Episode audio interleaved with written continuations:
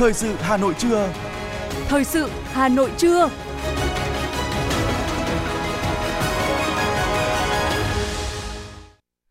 Kính chào quý vị và các bạn. Bây giờ là chương trình thời sự của Đài Phát thanh Truyền hình Hà Nội. Chương trình trưa nay thứ sáu ngày 8 tháng 12 có những nội dung chính sau đây. Tiếp tục chương trình làm việc kỳ họp 14, sáng nay Hội đồng nhân dân thành phố biểu quyết thông qua các nghị quyết thuộc nhóm lĩnh vực tài chính ngân sách. Ấn tượng chương trình nghệ thuật Hà Nội Concert Nỗi nhớ mùa thu. Kỳ vọng thị trường ô tô cuối năm ấm lên những tháng cuối năm. Cảnh giác với bệnh lây truyền qua thực phẩm. Phần tin thế giới có những sự kiện nổi bật. Chiến sự Trung Đông khiến con số thương vong tại giải Gaza vượt 63.000 người. Giá dầu trên thị trường thế giới chạm mức thấp nhất trong 6 tháng và sau đây là nội dung chi tiết. Thưa quý vị và các bạn, sáng nay tiếp tục chương trình làm việc kỳ họp 14 dưới sự điều hành của Chủ tịch Hội đồng nhân dân thành phố Nguyễn Ngọc Tuấn, Hội đồng nhân dân thành phố đã biểu quyết thông qua các nghị quyết thuộc nhóm lĩnh vực tài chính ngân sách. Sự phiên họp có Phó Bí thư Thường trực Thành ủy Nguyễn Thị Tuyến, Chủ tịch Ủy ban nhân dân thành phố Trần Sĩ Thanh, Chủ tịch Ủy ban Mặt trận Tổ quốc thành phố Nguyễn Lan Hương, ghi nhận của phóng viên Thanh Duyên. Trong phiên làm việc sáng nay, các đại biểu đã biểu quyết thông qua 4 nghị quyết thuộc nhóm lĩnh vực tài chính ngân sách, gồm phê chuẩn quyết toán thu chi ngân sách nhà nước của thành phố năm 2022, dự toán ngân sách địa phương và phân bổ ngân sách cấp thành phố năm 2024, sửa đổi, bổ sung một số định mức phân bổ chi khác ngân sách quản lý hành chính, đảng, đoàn thể của thành phố Hà Nội, quy định về hỗ trợ kinh phí hoạt động đối với tổ dân vận thôn, tổ dân phố trên địa bàn thành phố. Với đa số đại biểu biểu quyết tán thành, Hội đồng nhân dân thành phố Hà Nội đã thông qua nghị quyết phê duyệt chủ trương đầu tư, phê duyệt điều chỉnh chủ trương đầu tư một số dự án vốn đầu tư công của thành phố. Theo đó, Tổng số dự án Ủy ban Nhân dân thành phố Hà Nội trình thông qua chủ trương đầu tư phê duyệt điều chỉnh chủ trương đầu tư là 28 dự án với tổng mức đầu tư dự kiến là hơn 18,2 nghìn tỷ đồng. Trong đó, phê duyệt chủ trương đầu tư 23 dự án, phê duyệt điều chỉnh chủ trương đầu tư 5 dự án cấp thành phố. Hội đồng nhân dân thành phố đề nghị Ủy ban nhân dân thành phố chỉ đạo các đơn vị được giao nhiệm vụ chủ đầu tư và các đơn vị liên quan thực hiện ra soát, chuẩn xác quy mô, nội dung đầu tư, có giải pháp đấu nối thích hợp, khớp nối đồng bộ, lựa chọn phương án, giải pháp kỹ thuật phù hợp, bảo đảm không trùng lập và tiết kiệm, hiệu quả và tổ chức triển khai thực hiện theo quy định. Xác định nguồn gốc đất đai, xây dựng phương án kinh phí giải phóng mặt bằng, đảm bảo đúng chế độ, chính sách hiện hành. Trình cấp có thẩm quyền quyết định đầu tư dự án theo đúng quy định của luật đầu tư công và pháp luật liên quan. Trong công tác lập trình phê duyệt báo cáo nghiên cứu khả thi dự án, cần lưu ý thực hiện ý kiến của các sở ngành đã đóng góp tại bước lập trình, thẩm định, thẩm tra, phê duyệt chủ trương đầu tư dự án. Cũng trong phiên làm việc sáng nay, Hội đồng Nhân dân thành phố đã thông qua nghị quyết về số lượng, mức hỗ trợ thường xuyên đối với công an bán chuyên trách được bố trí ở thôn tham gia đảm bảo an ninh trật tự ở cơ sở mức chi hỗ trợ thôi việc đối với công an bán chuyên trách nghỉ công tác mà không bố trí sắp xếp được công tác khác hoặc không tiếp tục tham gia bảo đảm an ninh trật tự ở cơ sở trên địa bàn thành phố. Hội đồng Nhân dân thành phố cũng thông qua đồ án điều chỉnh quy hoạch chung thủ đô Hà Nội đến năm 2045, tầm nhìn đến năm 2065. Báo cáo về đồ án, ông Nguyễn Trọng Kỳ Anh, Giám đốc Sở Quy hoạch Kiến trúc, nêu rõ. Mô hình cấu trúc phát triển thủ đô Hà Nội phát triển tập trung theo khu vực hành lang, hạn chế phát triển lan tỏa, tự phát giữa đô thị và nông thôn, phát triển mạng lưới đa trung tâm theo mô hình đa cực, hình thành các trung tâm cấp vùng quốc gia và quốc tế để phát triển các trung tâm khoa học công nghệ, dịch vụ, tài chính quốc tế, đổi mới sáng tạo để tạo động lực phát triển mới cho thủ đô và góp phần tạo động lực thúc đẩy phát triển lan tỏa cấp vùng và quốc gia Báo cáo thẩm tra về đồ án điều chỉnh quy hoạch chung thủ đô Hà Nội đến năm 2045, tầm nhìn đến năm 2065. Ông Đàm Văn Huân, trưởng ban đô thị Hội đồng Nhân dân thành phố Hà Nội, thông tin. Cần nhấn mạnh chuyển đổi các không gian công nghiệp trong khu vực nội đô thành các không gian công cộng, không gian xanh nhằm định hướng phát triển và phân bố phù hợp với không gian này trong các đô thị hiện hữu, trong đó cần bảo tồn và phát huy tính giá trị lịch sử, văn hóa, kiến trúc và cảnh quan của các công trình công nghiệp có giá trị lịch sử trong phát triển thủ đô. Tiếp tục thực hiện quyết định số 130 của Thủ tướng Chính phủ về biện pháp lộ trình di rời và sử dụng quỹ đất sau khi di rời các cơ sở công nghiệp, bệnh viện, cơ sở giáo dục đại học, cơ sở giáo dục nghề nghiệp và các cơ và các cơ quan đơn vị trong nội đô thành phố. Những nội dung thông tin chi tiết về kỳ họp sẽ được chúng tôi tiếp tục thông tin trong chương trình thời sự 19 giờ tối nay. Mời quý vị và các bạn đón nghe.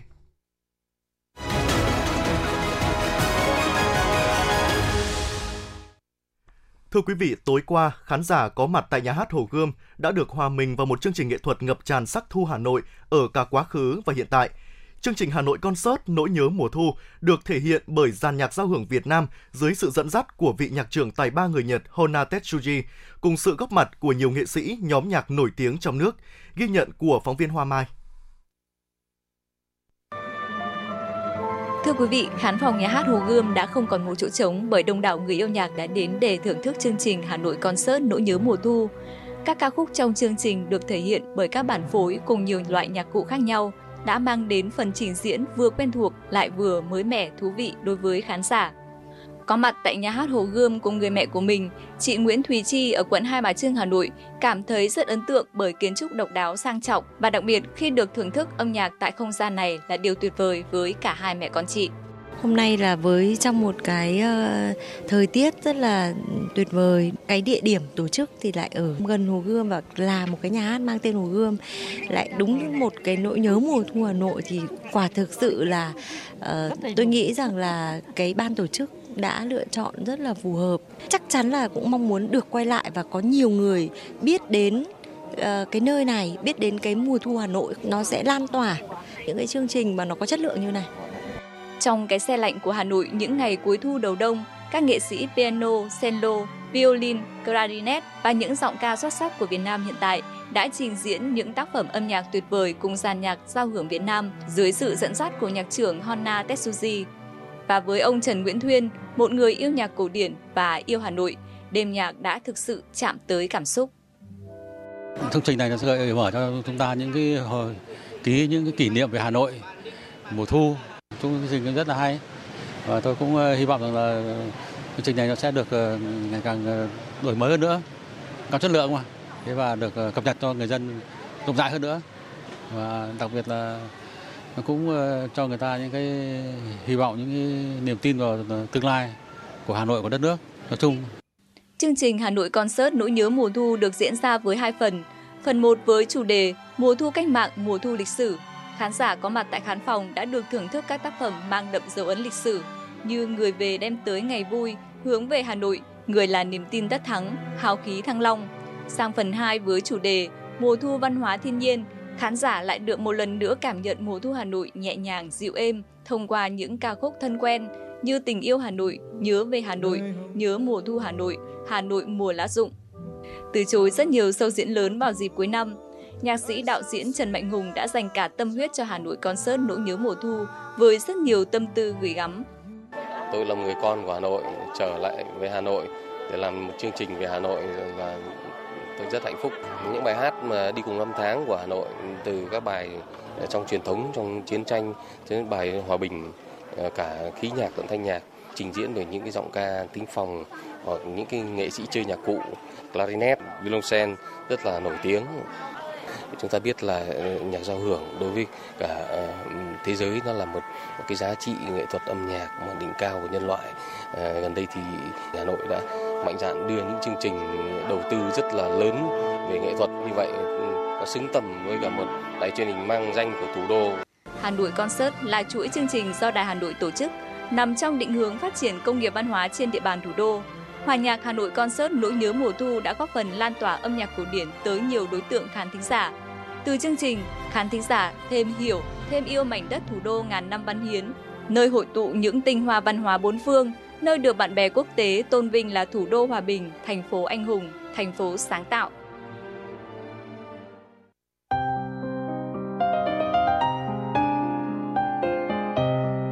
Khi gió mùa đông về, người ta cần nhau và muốn sưởi ấm cho nhau hơn. Những bài hát về mùa đông như lời bộc bạch, nỗi khắc khoải khi gió mùa đông về. Với Đêm Đông của nhạc sĩ Nguyễn Văn Thương, Em ơi Hà Nội phố của nhạc sĩ Phú Quang, Dù còn mùa đông của nhạc sĩ Đặng Hữu Phúc, Những mùa đông yêu dấu của nhạc sĩ Đỗ Bảo, cùng rất nhiều những bài hát đặc sắc khác sẽ đem tới cho khán thính giả những cảm xúc lãng mạn về mùa đông yêu dấu.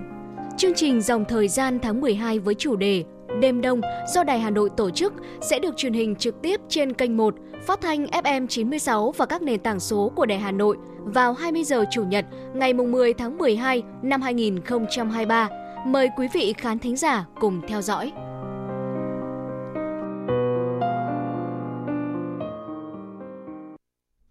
Chương trình thời sự xin được tiếp tục với những thông tin kinh tế. Thưa quý vị và các bạn, Tạp chí Kinh tế Việt Nam phối hợp với Cục Công nghệ Thông tin, Vụ Thanh toán và Công ty Cổ phần Thanh toán Quốc gia Việt Nam NAPAS tổ chức hội thảo ngân hàng mở, chuyển dịch mô hình kinh doanh từ đóng sang mở. Trong bối cảnh chuyển đổi số được coi là ưu tiên hàng đầu trong ngành ngân hàng, giúp nâng cao hiệu quả hoạt động bằng cách hợp lý hóa và tự động hóa các quy trình, nâng cao khả năng cạnh tranh trong một hệ sinh thái đang thay đổi nhanh chóng, đồng thời cải thiện chất lượng dịch vụ, tiết giảm chi phí và gia tăng lợi nhuận thì ngân hàng mở là xu hướng tất yếu của hoạt động kinh doanh ngân hàng trong thời đại cách mạng công nghiệp 4.0.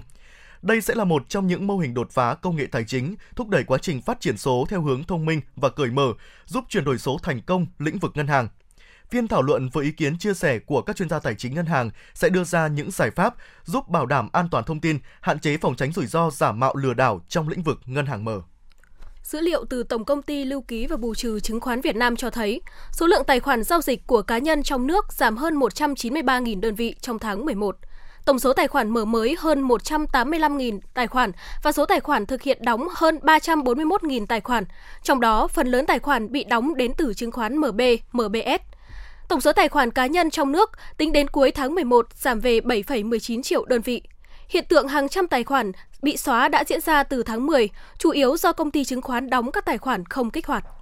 Những tháng đã qua của năm 2023 chứng kiến thị trường ô tô mang nhiều gam màu trầm, sức tiêu thụ sụt giảm mạnh so với cùng kỳ năm 2022. Thống kê của Hiệp hội các nhà sản xuất ô tô Việt Nam VAMA cho thấy, doanh số bán ô tô 10 tháng đầu năm 2023 giảm 29% so với 10 tháng đầu năm 2022, tương đương với mất hơn 70.000 xe.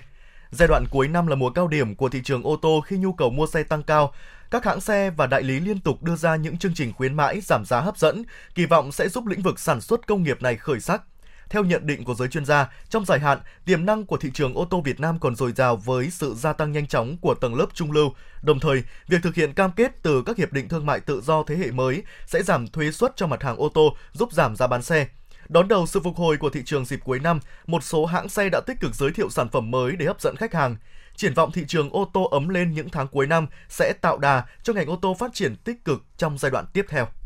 Bộ Giao thông Vận tải ban hành thông tư số 34 sửa đổi, bổ sung một số điều về khung giá dịch vụ vận chuyển hành khách trên các đường bay nội địa. Từ ngày 1 tháng 3 năm 2024, giá vé máy bay phổ thông nội địa sẽ tăng trung bình từ 3,75 đến 6,67%, trong đó có đường bay tăng lên 4 triệu đồng trên một vé một chiều. Đường bay từ 1.280 km trở lên có mức tăng mạnh nhất với 6,25% và 6,67%. Đó là các đường bay như Hà Nội, Thành phố Hồ Chí Minh, Hà Nội, Phú Quốc. Nhóm đường bay dưới 500 km như Thành phố Hồ Chí Minh, Đà Lạt, Hà Nội, Vinh giữ nguyên. Mức giá tối đa nói trên đã bao gồm toàn bộ chi phí hành khách phải trả cho một vé máy bay, trừ các khoản thu như thuế giá trị gia tăng, các khoản thu hộ cho cảng hàng không gồm giá phục vụ hành khách và giá đảm bảo an ninh hành khách, hành lý, khoản giá dịch vụ với các hạng mục tăng thêm. Thưa quý vị và các bạn, hiện nước ta có trên 90% doanh nghiệp vừa và nhỏ, nhưng trình độ công nghệ của nhiều doanh nghiệp chưa cao. Quy mô vốn và lao động nhỏ đang tạo áp lực và khó khăn cản trở doanh nghiệp vận dụng mô hình hoạt động mới từ chuyển đổi số mang lại. Cùng với quá trình hội nhập kinh tế quốc tế, kinh tế số của nước ta đang trên đà phát triển, tạo ra những mô hình kinh doanh phi truyền thống, từ việc đăng ký kinh doanh, sử dụng hóa đơn điện tử cho đến bán lẻ trực tuyến, bất động sản hay ngân hàng. Trong khi các FTA thế hệ mới Việt Nam ký kết những năm gần đây cũng có chương riêng về thương mại điện tử. Điều này cho thấy phát triển kinh tế số là yêu cầu cấp thiết đối với doanh nghiệp. Tuy nhiên, theo các chuyên gia, phát triển kinh tế số là chặng đường dài, hiệu quả của hội nhập kinh tế phụ thuộc rất nhiều vào năng lực cạnh tranh của nền kinh tế cũng như các doanh nghiệp. Trong khi đó, doanh nghiệp Việt Nam còn nhiều bỡ ngỡ, thách thức rào cản do thiếu sự chuẩn bị, giải pháp nguồn lực để có thể chuyển đổi số thành công. Cụ thể là thiếu vốn, thiếu kinh nghiệm quản lý, thiếu công nghệ và nhân lực công nghệ thông tin có trình độ cao. Năng lực tổ chức triển khai công nghệ số là những nút thắt cản trở doanh nghiệp Việt Nam trong chuyển đổi phương thức sản xuất mới. Nhiều doanh nghiệp trong lĩnh vực sản xuất vẫn đang sử dụng công nghệ lạc hậu so với mức trung bình của thế giới. Báo cáo thường niên năm 2022 của Cục Phát triển Doanh nghiệp thuộc Bộ Kế hoạch và Đầu tư về chuyển đổi số cho biết, gần 50% doanh nghiệp trong nước đã ngừng áp dụng chuyển đổi số. Các chuyên gia kinh tế cũng cho rằng cộng đồng doanh nghiệp Việt Nam chưa chuẩn bị chú đáo để chủ động dấn thân vào nền kinh tế số toàn cầu. Không ít doanh nghiệp đang nhầm lẫn giữa tự động hóa,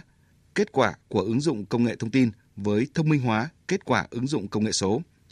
Tất cả các doanh nghiệp tạm ngừng chuyển đổi số theo báo cáo nêu trên đều chưa thực sự bắt tay vào chuyển đổi số, mà là thử nghiệm áp dụng một vài sản phẩm điện tử hóa. Ông Trịnh Minh Anh, tránh văn phòng Ban chỉ đạo liên ngành hội nhập quốc tế về kinh tế cho rằng các doanh nghiệp cần nâng cao năng lực cạnh tranh trong nền kinh tế số. Điều tiên quyết là phải chủ động đổi mới sáng tạo, nắm bắt kịp thời công nghệ mới. Ông Trịnh Minh Anh khuyến nghị để nâng cao năng lực cạnh tranh trong nền kinh tế số thì điều tiên quyết là phải chủ động đổi mới sáng tạo, nắm bắt kịp thời công nghệ mới, cần chủ động đầu tư cải tiến công nghệ, nghiên cứu học hỏi và ứng dụng những mô hình phương thức kinh doanh mới, loại bỏ những yếu tố lạc hậu không còn phù hợp, ứng dụng cách thức mới để phát triển nhanh hơn. Chuyển đổi số ở đây mà quan trọng là làm thế nào để linh hoạt trong chuyển đổi mô hình kinh doanh và thích ứng được với sự chuyển đổi về khoa học kỹ thuật. Vì vậy, mỗi doanh nghiệp nên có phương thức hướng đi riêng, cách thức chuyển đổi phù hợp.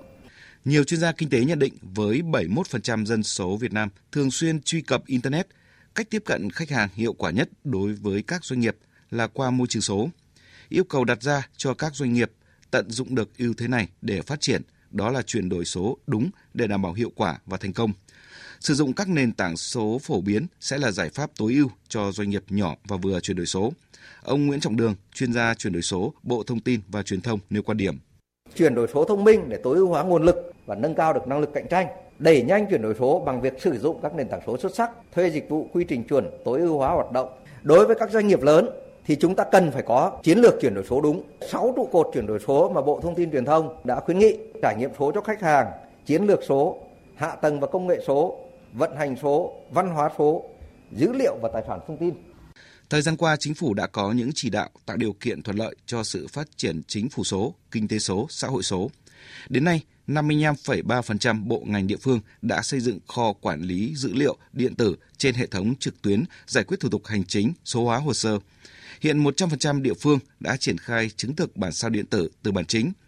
Để hỗ trợ doanh nghiệp trong chuyển đổi số, chính phủ thường xuyên có chỉ đạo các bộ ngành địa phương tập trung nâng cao chất lượng các quy định, giảm thiểu thủ tục hành chính, đổi mới các dịch vụ công, trong đó chú trọng đẩy mạnh phát triển lĩnh vực theo xu hướng số hóa. Đồng thời, nhà nước có cơ chế khuyến khích doanh nghiệp đầu tư phát triển các lĩnh vực thương mại điện tử, thanh toán trung gian trên nền tảng công nghệ QR code, ví điện tử, các giải pháp ngân hàng điện tử.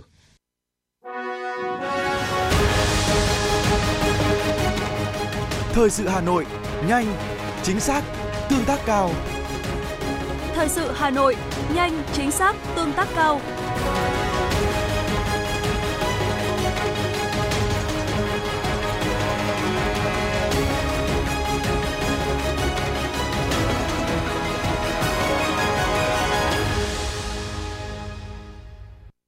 Mời quý vị và các bạn nghe tiếp phần tin. Cuộc thi Hoa hậu Quốc gia Việt Nam vừa chính thức công bố hình hiệu, trong đó ba đại sứ là Hoa hậu Thủy Tiên, Bảo Ngọc và Lương Thủy Linh, diện trang phục truyền thống ba miền Bắc Trung Nam. Cuộc thi sẽ diễn ra vào tháng 3, tháng 4 năm 2024. Cuộc thi được tổ chức với mục đích tôn vinh, đề cao vẻ đẹp của phụ nữ Việt Nam nói chung và thiếu nữ thế hệ trẻ nói riêng theo tiêu chí công, dung, ngôn hạnh thời hiện đại người đẹp đăng quang cuộc thi đại diện cho vẻ đẹp phụ nữ Việt Nam, góp phần lan tỏa văn hóa đa dạng các vùng miền đất nước đến với thế giới.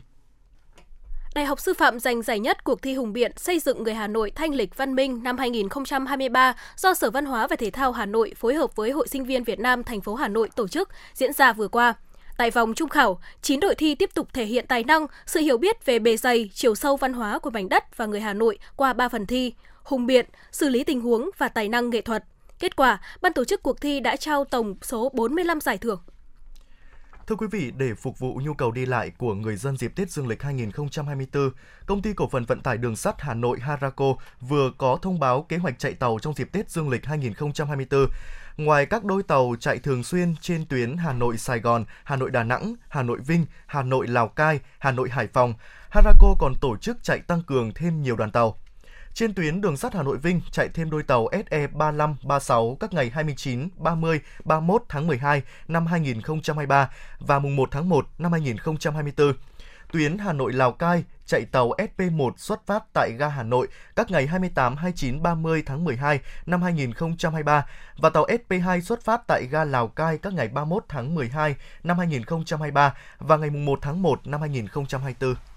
Giám đốc Ban Quản lý Đường sắt Đô thị Hà Nội Nguyễn Cao Minh cho biết, các đơn vị liên quan của thành phố đang nỗ lực để đưa đoạn trên cao đường sắt đô thị Nhổn ga Hà Nội vào khai thác thương mại trong quý 2 năm 2024.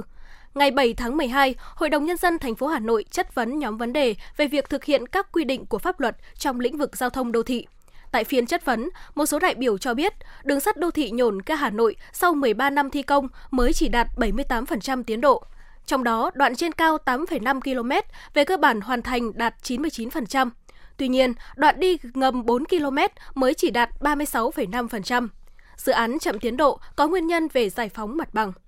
Trong tháng 10 năm 2022, Thành ủy, Ủy ban nhân dân thành phố và các cơ quan liên quan đã tập trung chỉ đạo đẩy mạnh tiến độ giải phóng mặt bằng để thực hiện dự án. Trên cơ sở đó, nhà thầu đã quay trở lại vào đầu tháng 2 năm 2023 để triển khai những phần việc còn lại tại đoạn ngầm dài 4 km.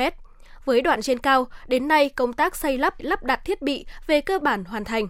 Công việc còn lại để đưa đoạn trên cao vào vận hành là đào tạo nhân lực vận hành bảo trì, xây dựng hệ thống tài liệu, lập tổ tư vấn, vận hành thử theo phương án thương mại, thủ tục nghiệm thu. Đại diện Ban Quản lý Đường sắt Đô thị Hà Nội cho biết, đến nay các đơn vị liên quan của thành phố đang nỗ lực để đưa đoạn trên cao vào khai thác thương mại trong quý 2 năm 2024. Viện Huyết học Truyền máu Trung ương vừa tổ chức chương trình gặp mặt nhà lãnh đạo, nhà quản lý và lễ trao giải thưởng Giọt Hồng lần thứ 16 năm 2023 với thông điệp Hiến máu cứu người bắt đầu từ nhà quản lý. Giải thưởng Giọt Hồng do Viện Huyết học Truyền máu Trung ương xét tặng và trao giải nhằm tri ân ghi nhận và tôn vinh những tập thể cá nhân có đóng góp tiêu biểu trong công tác tổ chức hiến máu, phát triển và duy trì ổn định nguồn máu an toàn chất lượng. Năm 2023, Viện Huyết học Truyền máu Trung ương đã tích cực phối hợp với các cơ quan đơn vị tổ chức 2.933 điểm hiến máu. Tổng số đã tiếp nhận được 485.437 đơn vị máu. Tỷ lệ hiến máu tình nguyện đạt trên 97%. Đặc biệt, tỷ lệ hiến máu nhắc lại là 67,2%, tăng đáng kể so với các năm trước.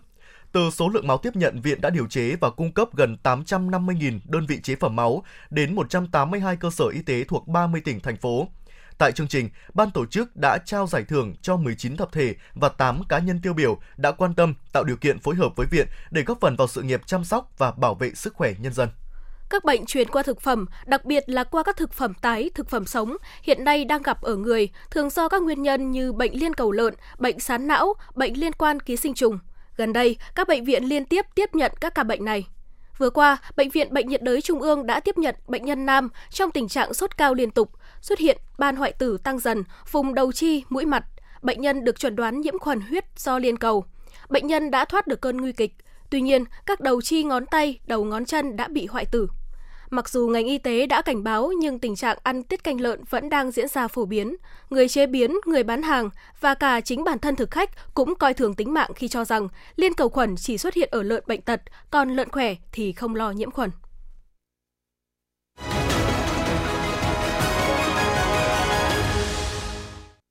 Quý vị và các bạn đang nghe chương trình thời sự của Đài Phát thanh Truyền hình Hà Nội. Phần tin thế giới sẽ tiếp nối chương trình. Tổng thống Nga Vladimir Putin đã có chuyến thăm chớp nhoáng kéo dài một ngày tới các tiểu vương quốc Ả Rập Thống Nhất và Ả Rập Xê Út.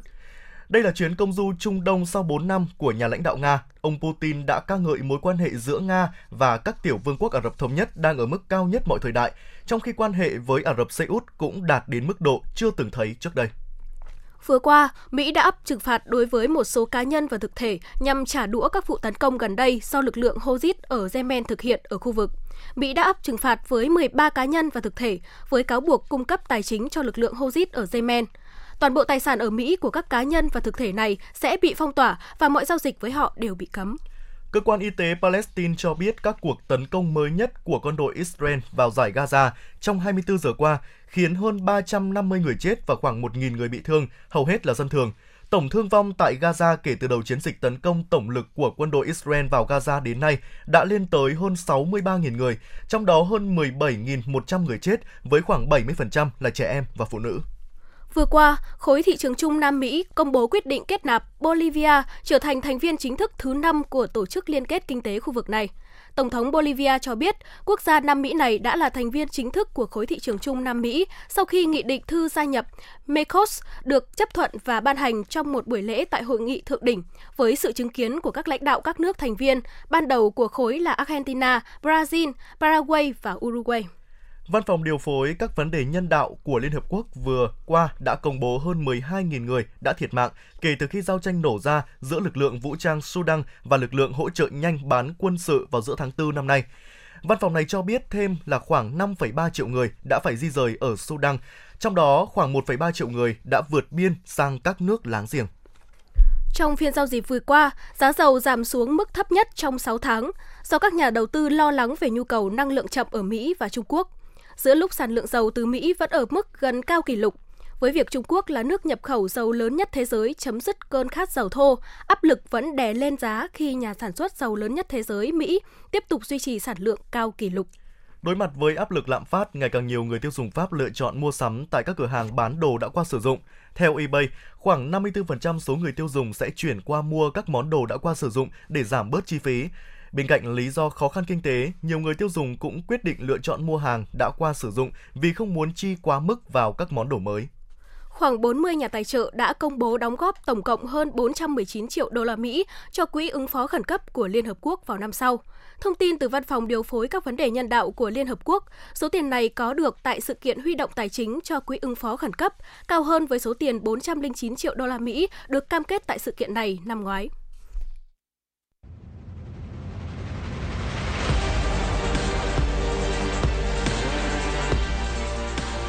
Bản tin thể thao Bản tin thể thao